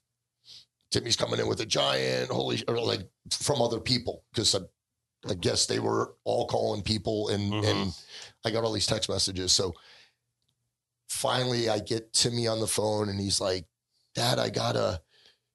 uh, what was it, 106 inch short length or 110 inch short. I'm going, holy shit, Right. it's Right. the real deal. And he's like, it's got like an 80, 90 inch girth. And I'm like, okay, well, you know, it's, you, you know, you, you're going to be right there with Stanzik. I mean, I Right, don't know right. what the rest of the fish looks like, you know, but with what you're saying, it's a friggin' giant. hmm And then, you know, I, I couldn't move. I sat there the whole time in that spot because I didn't want to, you know, like I wanted to go home so bad. But I think you talked about it with those guys. Seeing the video when they started jacking that fish up hmm and all the kids and all the people that were on the dock, you know, and listening to, oh shit, six, 650, 690, seven, eight, you know, it went up to like, I think like 850 or something at one point before it spilled a bunch of water out of it, you Yeah. know. Um, and then when it settled in, it's a 767 pound swordfish. You just caught the biggest one out of how many swordfish have been killed here in the last 10 years? Right. Of all the buoys and all the nights and all the, yeah. nights and all the days. I mean, I don't know what the, I'm sure Artie can tell you in five minutes sitting on the board, but it's got to be thousands and thousands and thousands. Yeah. You just caught the biggest one. So as much as I wanted to be there or would have loved to have been there, I think they, he was better off without me. You take it. You know what I mean? You did it. You know, like I feel Mhm. like, and we talked about it a little bit. Um, they deserve the credit. I don't want to have nothing to do with it. You know, like you did it, and and I just think that it was awesome for them to, you know, to, to be able to get that credit. You know, the the um, you know, to come in with a 767 pound swordfish and get to enjoy what comes with it. When they talk about, oh my God, Facebook won't stop and all the, you know, publicity and phones ringing and people sending them stuff and, you know, world record. And, you know, it's, um, I mean, it's, you know, it's awesome. I mean, there's, it's, and as a father, Yeah. it's just like, you know, because of course I was getting the the spillovers from that. Hey man, congratulations on this, and you know, da, Mhm. da, da, da. so it's um, you know, it's a great feeling. I mean, it's You know what I told him? I said, you know, you know, not only is it cool that you know with because him being a legacy fisherman, like I call him a legacy fisherman in Pompano, right? Um, he brought that fish back to Pompano, and that's what I see too. Yeah. Yeah, what we talked about before about you know us being the mecca, Right. Of all creation or whatever you Right. want to call Right, it. yeah, you know yeah, what. I mean? You know what I mean? He brought that fish back to Pompano. Right. Your son did that. it's pretty cool. Yeah. Pretty cool. That is pretty cool. You guys are pretty tight, right? No, We don't hang out t- a lot, but we're I good know, but friends. you talked yeah. about the whole, you know, and that's how friends go. Yeah, good you know friends, What I you mean? know, you, you fall in and out out, you know what I mean, and everything like that. But you know, you guys are like, you know, we could sit here now today, and you could talk. You could just pick up right where you left off. You know, and that, that's what good friends do. That's it. You know what I mean? Absolutely. Um, and you guys have you know bonds that have brought you together um, over time. You know what I mean? Goats. Whether it's fishing or whether it's you know what I mean, goats, Goats. whatever Goat the love. hell. Um, It's really fishing. I mean, you also both have stared death in a vase and lived to tell the tale. Um, do you feel that these are things that that maybe there's something else to that between you two too? I mean, is there something like is that something you've ever consciously thought of? I guess is probably the better question. To where like You know, and I see this. I don't know if you guys, you guys might not see this, right? But I see two guys who are dedicated to their craft, masters of their craft, right? For sure, certainly. That share a lot of common bonds, and and you guys also share that bond. Um, and it's a unique feeling. I'm sure I can't say it because I never have stared at that. You know what I mean? But you both have. Um, and you know, I think it's an interesting thing to have you both here in the same room, given all the parallels Yeah. right to that, right? And you know, we talked about before the show. Um, you know, is there anything off limits? And I, I, I want to kind of stress that before before I ask that question. Um, you know, if you don't have to answer, if you don't want to, for sure. And if I'm at a turn, I'm at a turn. But I know this is a very serious thing. That's why Yeah. that's why I say it like that. You know what I mean? Um, but are you guys able to share any thoughts on on that? You know, aspect of, of your relationship. Uh, mine was after his, right? When- Yeah. What year was your 95, 95. 95. So I was five years after him. Um, or shit, 15 years after him. Sorry. Right? 10. T- 10 2010. was, was it five? 2010. 2010, yeah, 15. 15, years. So, you know, again, we weren't hanging out every day then, Mhm. you know, and whatever he was working on this boat and that, you know, it was just one of them voids in our relationship, I guess, if you would, Mhm. whatever. And, and then, you know, the words out, you know, what had happened. And, you know, again, how does, right? I mean, people charter your boat, hold you at gunpoint Right. you shouldn't be here. I don't care what you did. Right? Yeah, dodged a couple bullets, but you know, and Timmy dodged something that people don't dodge. Like Yeah. you can't even see it coming. Wow. You know, and I hope you share that. But you know, uh, what I'd like to say about it is, I heard Tim's story. I was, I was sad and shocked, but I think I called you around that time too, uh, a, a while after you had recovered and stuff. But um, but the thing is, you know, what what I've learned, and and I wasn't surprised that he survived what he survived because from the day I met him, I always knew he's a, from I tell you stories about his knee. He's somebody who possesses grit, right? Grit. And that's something that I think is is overlooked a lot um in our business these days. I think in just In life. society, in life. yeah, in society. Listen, but- when I see Tim, you know what I see? I see like like I look at him and I see like a guy from World War II.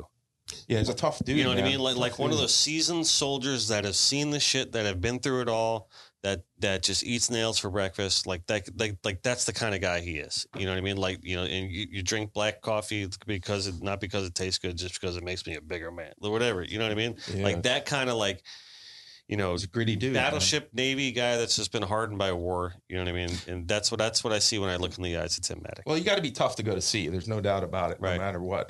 But what you know, Well, I I guess he, he represents like an attitude and a passion from an era long forgotten. That's cool, That, man. that Yeah, I no, think so- sure. today's society needs a little bit more of.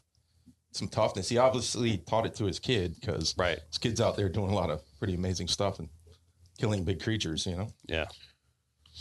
So I didn't. I cut you off there. You. No, no, I was just saying, you know, I wasn't surprised that he he survived that situation because again, grit, he's a tough guy. I've seen him deal with things that other people would never Yeah. deal with, you know. And and I mean, he actually even taught me that when I was younger, you know, like I would always pick his brain about like how do I get in the game? And he'd say, dude, you have to, you're a big guy, man. Like nobody's gonna he was honest with me. hmm He was like, You're gonna have to be faster than everybody, you're gonna have to be smarter than everybody, you're gonna have to work harder. Just just Right. the truth of it. I'm telling you, chances are you're probably not gonna get your foot in the door. And that actually really super inspirational to me. At least he told me what I had to do because he mm-hmm. had been there and done it, you know? And then to, again, to watch him go through some of the things that he's he's been through, I mean, the dude and and and you know, how he runs a boat, how he how he fished was so intense and hardcore. It's not surprising that the guy would come out of shaking hands with the Grim Reaper, you know. Right. And I don't know if the audience, I don't know if you're going to share any of how that happened or what happened, but I think it'd be interesting, interesting to share. I know he's humble when it comes to it, but Doesn't it's have pretty to if he doesn't want to. Yeah. It's all No, right. it's it's it's um uh, you know for me, um, yeah, you know How does that shape you moving forward? I guess. I've is- I've told a story a thousand times, obviously, and you know, and um, so I never would be hunting if it wasn't for that. Mm-hmm. Right. I never hunted a day in my life before my accident. Um, not being able to walk for two or three months, you know, on the couch every day. The only thing that's on TV all day, every day is hunting shows. Mm-hmm. And I've had customers ask me in the Midwest, like for years, hey, if you ever want to kill a deer, come and kill one. And after, you know, being on the couch watching all these hunting shows, I'm like, man, if I can ever get off this couch, I'm going to buy a bow and I'm going to kill a deer with it. And a month after I got off the couch, I killed a deer at my buddy's house in Texas with my bow and worst mistake I ever made. But, um, you know, you talk about different things in life and right. How do you put a, a price on your time and, and, um, you know, for me, what happened to me, and and I look back on it every day. Um, you know, my son's got a friend in the hospital right now that he got drugged the other night, swallowed his vomit. He's now he's poisoned in his lungs. Kid's 21 years old. Kid that was on the boat with him when they caught the swordfish, Jeremy. Really? so I was telling my wife yesterday, we went and shot our bows um, just at target practice. And th- the feeling that I remember being in the hospital, or one of the f- millions of feelings, but like not knowing, not knowing what's going on, not remembering what you remember, not knowing your name. Like my kids are holding my hand. I don't know who they are. Um, it's a it's a fucked up place. It's a you don't want to be there, right? And and this kid Jeremy's there right now, right? Mhm. 21 years old. And they won't let no one in the hospital to see him except his mom. So I've been like talking to his mom. And I was telling my wife yesterday, and I'm like, man, I, I feel like I feel like I can go there and, and I could wake him up. He's on a ventilator, been for a week now. I'm like, I feel like I could right? I've been there. I don't Yeah. know. It's crazy. Yeah. Like I've never felt I'm not this super spiritual guy, but like we were just talking about this yesterday. Um, so you know, going through what I went through and never supposed to make it through the night. Never gonna walk again. Never gonna eat again. Never gonna drink again. Never gonna go to the bathroom again by yourself. Um, every doctor from around the world go and no one's ever been exposed to that much carbon dioxide and, and lived. No one's ever, there's never been a survivor. Mm-hmm. Um, you know, me, of course, being me, and I'm, fuck, I, I should have saved her. I should have saved the dog, y- you know, just because that's me. Um, but again, I was talking to my wife about it yesterday, and I'm like, you know, there's no, there's no, right, Medi- medicine science, right? There's no science that I should be here. None whatsoever. None. Jay Meyer said, "Oh shit, this level's up to that level. That level's here. His kidneys aren't Right. working. I mean, Not you're a living miracle. Not I mean, only is he going to die, but he's going to go through the worst pain he's ever experienced in the next 48 hours before he dies. Right? This is coming from brain surgeons and you know, blah blah blah blah blah. Um, you know, for me, it just you know, and it took me a long. You know, you say, "Have you retired yet?" I, I say it jokingly. Um, my accident was in August 2010 and I pretty much didn't work until three years ago from from 2010 and not by choice Right. right? So like i look at the first year and the second year and third year after my accident i don't remember any of it. I don't remember any of it. Like there's a void in my life that i just don't remember. Um and for whatever reason um you know, three years ago, my brother and I kind of worked a deal out at work, and um, you know, I don't know that it's better or worse, or just learn to deal with it, or or whatever just happens in time happens in time. But knock on wood, I'm back to where I used to be at work, and and um, you know, it's not easy because my brain doesn't work the way it used to work. You know, um, but you know, I think you just and you and you take.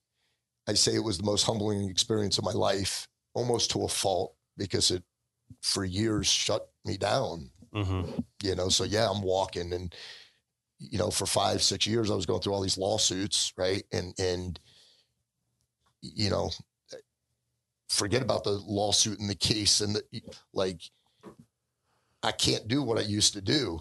Right. You know, you can't put a price on that. And I'm not trying to, you know, um, and I don't, you guys can, and I would start cursing at both lawyers on both sides and start crying and leave the building and say, I'm done with it. It's not Mhm. worth it. Right. So, um, it's, it, it was just a, you know, extremely, extremely, extremely humbling experience that, you know, I'm glad I am where I am today and, and able to talk about it. And, um, you know, I can go back to work and, you know, um, I don't do a lot of things that I used to do. They say one of the biggest things from carbon monoxide, one of the biggest side effects is you lose interest in things that you used to do or relationships that you used to have, you know, hmm um, and that's spot on. You know, I used to Yeah. go free diving 10, 15 times a year in Bimini. I haven't been in the water five times since my accident, you know, so it's just weird. I used to love it. hmm I don't do it anymore, you know, so there's a, it's a lot of, you know, it's a lot of stuff like that. And, um, you know, business wise, it's like, you know, can I do it again? You know, Right. will I be able to, you know, or is this, this is what I got, you know what I mean? So it's, it's, um, you know, it's, it's, uh, you, you look at things a lot differently, you know, I do. I mean, I have to, you know, it was, it was too close. Do you find that um, getting on the water helps, or you know what I mean? Like because I mean, given given the things that we talked about earlier with your lineage and where you've come from, and it's just being who you- you're Maddock, Right. just being who you are, right? How do you feel when you're underwater now? Like, and because I know that's a huge part of your life, Right. Right, like Yeah, you know, really, really huge part of your life. absolutely. You know what I mean? And, and to say that you're probably more comfortable on the water than on land might be fair, right? Maybe. You know, so I mean, do, do you do you find that things are different out there now for you, or do you do you feel that there's an aspect to that that's somewhat um, helping in recovery of all things like that? I mean the the the the you know the physical side because my legs and my muscles and nerves and all that stuff. So that was really hard for a long time. Um, you know, certainly not as easy getting up and down the you know the tower as it used to be. Um, there's many people that have reached out to me that say you got to be in the sun for three hours a day because you still have carbon monoxide in your system and don't let anybody tell you difference. Here's the science behind that. And Is that like a mind fuck? I don't mean, know. This is a yeah. guy that reached out to me that, Yeah, you know, he's been studying it since before anybody knew what it was. And, and here's what his research, you know, has, has, has told him, uh, and I don't do it anymore, but there was a point in time when my fiance, who I'm with now, you know, our, our relationship was like this because again, my mind's all over the place. My Yeah. brain's not working right. And I don't do it anymore, but I remember a couple of years ago, like I would come home from work and I would just go sit out back, smoke a cigar and, and just kind of get the last couple hours of the, you know, hmm and I do feel like it did a difference. Like I feel like it did something, you know, being on a boat, you're in the sun all day, obviously. Um, you know, if, if, you know, I, I couldn't wait to get back on the water after it happened, you know, like, um, you know, cause that is me, that was me, you know, that's me. So Yeah. I, I gotta, I gotta be out there, you know? Um, so I, I don't know. Yeah. I love being on the water again, if it's goggle eye fishing or sail fishing or, you know, I went bass fishing the other day off of 75, you know, I don't care, you know, just being on the water is, you know, it's what we do. It's what This- we grew up doing. this is connected by water, right? So this this is kind of like I always I always get like I always want to find out from everyone we have on the show, like what does connected by water mean to you? Right. You know, it, because it's a broad term in my mind if you really think about it, because it could be mean so many different things. Um, you know, but you know, the way we kind of look at it here is that you know it's not a fishing show. It's not necessarily a fishing business. I mean it's just we try to like look at the big, big picture umbrella, of, of it all and like what is connected by water and and um yeah, and, and bringing us together you know to kind of get beneath and you know fe- see where our roots are and you know how deep our mangroves punch into the sand a little bit. And um, you know, that's kind of what I want to ask you too, like uh, how much does that affect you? Because I'm always kind of, I'm always looking to grasp at rope for for more theories on the whole connected by water because that's always my search, my philosophical search on it too. Well, you to- say you know, want to get the right people, right? So, Yeah. you know, Artie, Skip, you know, Andy was and Moisey was on it. You know, y- Mhm. I mean, y- y- you can't get any more. right, You know what I mean? And whatever your story is, or what tournament fishing, or making lures, or you know, making sure I don't. It doesn't matter. Like, it's in your blood, right, and and those are just a few of the guys that, you know, it's it's what we do. that's it. It's what we It's do. what we do. if we're, I mean- we're able to make a living at it or do it, you know, whatever, then that's that's that's great. You know what I mean? But it's all about that shared passion. And but it, there's a reason that I mean, you try to define passion, Right. right? And it's very tough to define that word. Right. You know what I mean? Because it's like, well, okay, it's passion, but what what does that give back to you? Right. And I might be stumbling over this one a little bit, but like that's what it's about at the end of the day, right? Like if you can kind of bring passion into every day, like some way, somehow, you know, like like today is the day, Right. Like if you can wake up every morning and say, "No, today is the day I settle those debts, and today is the day that you know I I capitalize and I just don't get by, right? And today is the day, right? That that I reach out to that person that I've always that I keep saying in my head, I got to call that person. You know, like today is the day where I finish that job, right? And and if you can say that every day, then you're going to live every day with passion Mhm. you know, because you know, if you, it's a, the carpe diem kind of theory. You know, it's like if today is the day, like not tomorrow, because Right. tomorrow's waiting too long. You And- know, and, you don't know if you're going to be there tomorrow. Yeah, right? yesterday- Today's yesterday- the, today's yesterday's the day. I gone. thank God for it. You know what I mean? yesterday's gone. Not tomorrow. I don't. I don't think a, a day goes by as a fisherman, uh, any fisherman. At least that's why I, I think that you don't wake up and go, "Today's the day." You know, like you talk about getting out, getting into the tree stand at five o'clock in the morning. But when you're fishing for the fish of your dreams, Yeah. same thing. Just Right. like you're hunting for the deer of your dreams, man. Today's the day, and that motivates you. And that I think is where the passion. That's where you find out if you're passionate or not. You know. Yeah, Usually, you've stayed up all night thinking about that one, or thinking about winning a tournament, or thinking about shooting that deer. Yeah. That's that's that's where you know what passion is. The cool thing about all of us being connected by water, number one, it builds amazing friendships. Right. right. There's two guys sitting here that, you know, that that are witnesses to that, that are examples of that. But man, it's it's amazing. It's it's it's it's such a cool thing where fishermen can and I've always said this, the thing you're most passionate about and you love the most in life, you can do for a living. You can make a living of it, whether it's art, Yeah. catching a fish, you know, or you know, being a captain or whatever. You can make a living at the thing that you love to do the most in life. And I Mhm. think that is where people forget how lucky we all are. You know, the friendships are are the bonus to that.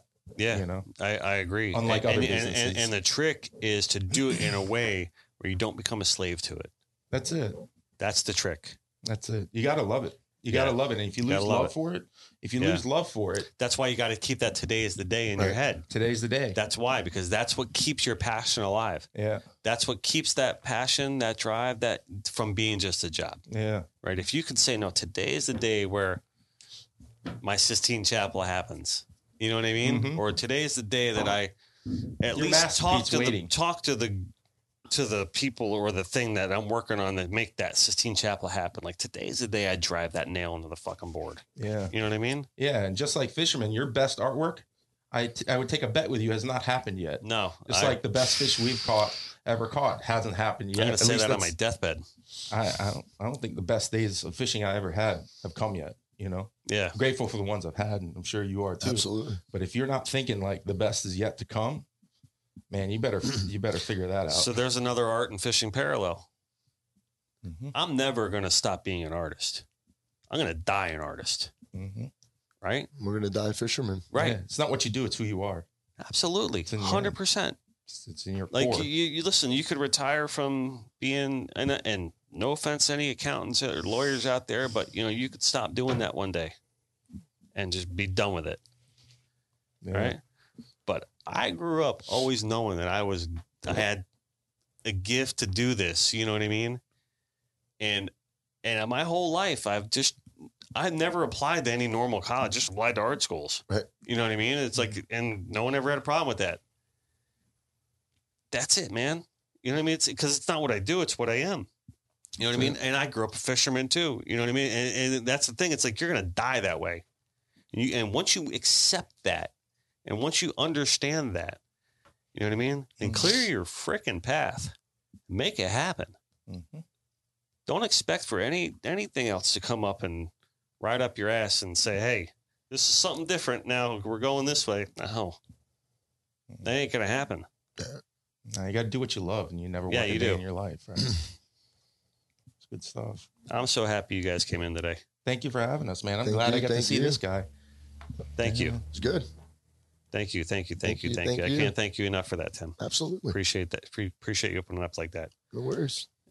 Thank you for like documenting all the awesome people you have on your podcast. Like seriously, and getting to hear stories, even though we're friends with a lot of them, you hear sides on your podcast that to, to these people's lives that never knew existed. And I think that's just awesome.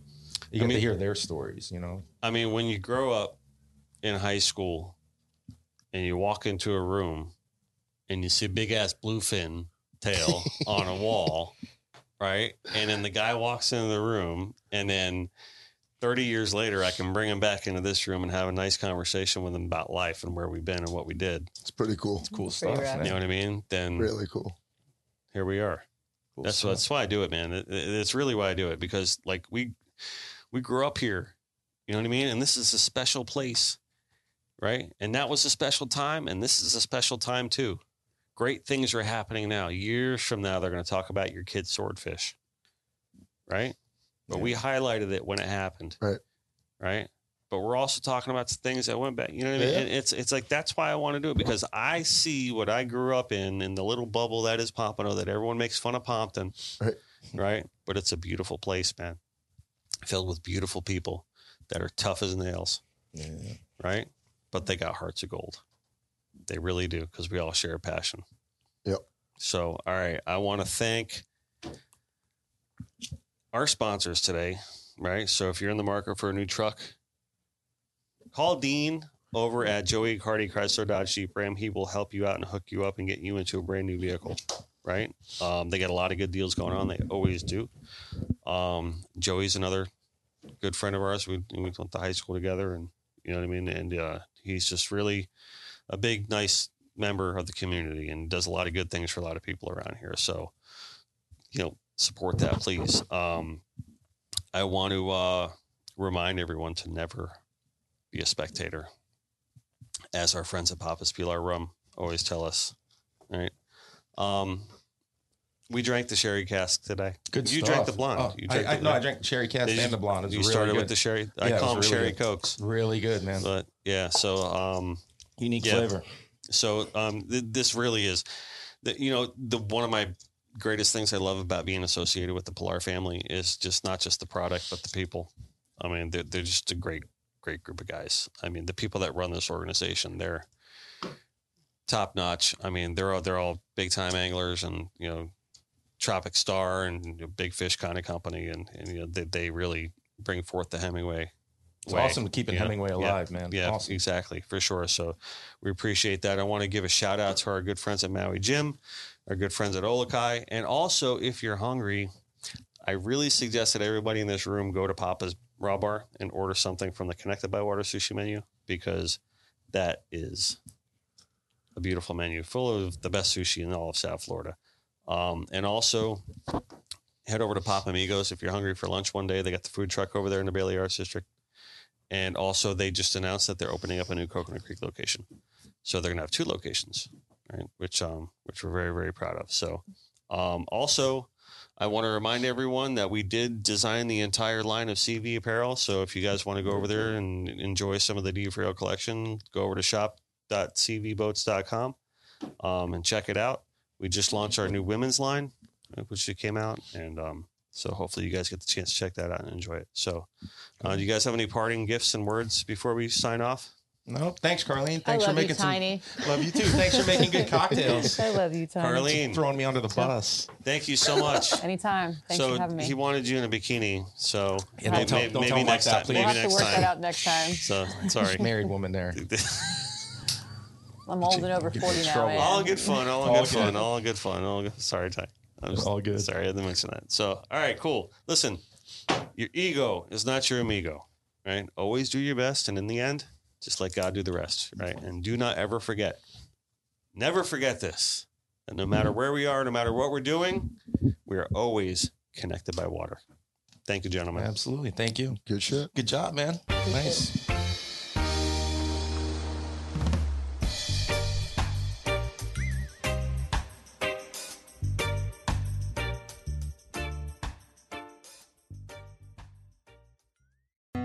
Through the Blackwater bayous and in the dark Louisiana night floats a duck camp, alive with the sounds of swamp pop and the smells of Cajun cooking.